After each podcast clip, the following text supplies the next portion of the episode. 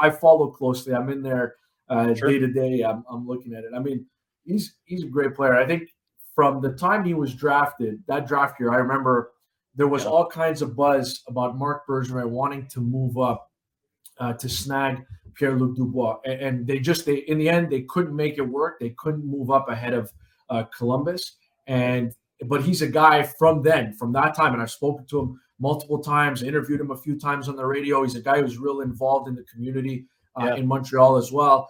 I mean, he's just he's everything that you want. I mean, growing up here, I think you and I are about the same age, and I can say, you know, being a diehard Canadiens fan growing up, it was always like, where do you go get that big-bodied center that can produce offense? And I think right. when people see him, they see a guy from here, a guy who has produced, a guy who's played at a real high level at the NHL, they start salivating, and you can obviously see why. I mean, he's he's the total package. When he's on, he's on. He's been great. So the fact that he's from here uh, is just a bonus, and the fact that listen, I mean, clearly it looks like he wants to be here and he wants to play in Montreal.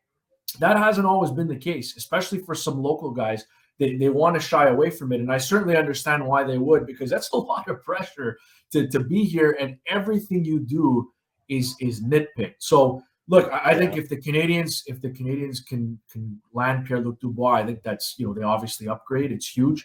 Um, I just think that it puts Winnipeg, unfortunately, in a difficult spot because you know once you go public with the fact that you want to be somewhere else it, it, kind of puts a damper on on what the team can possibly get for you so i don't know I, am curious to see if montreal winnipeg can make a deal work um, but if not i think the Canadiens are probably comfortable just you know waiting out the two years before he's a ufa and then signing him then. But you know i think montreal i think the Canadiens deserve a lot of credit because they're heading in the right direction clearly. Uh, i like what they've done this offseason. I think there's still some rebuilding that needs to be done but you accelerate the process big time if you, are able to land a guy like Pierre Luc Dubois without giving a you know a, a core asset in return because there's no way that they're giving up Suzuki, Caufield, or anything like that.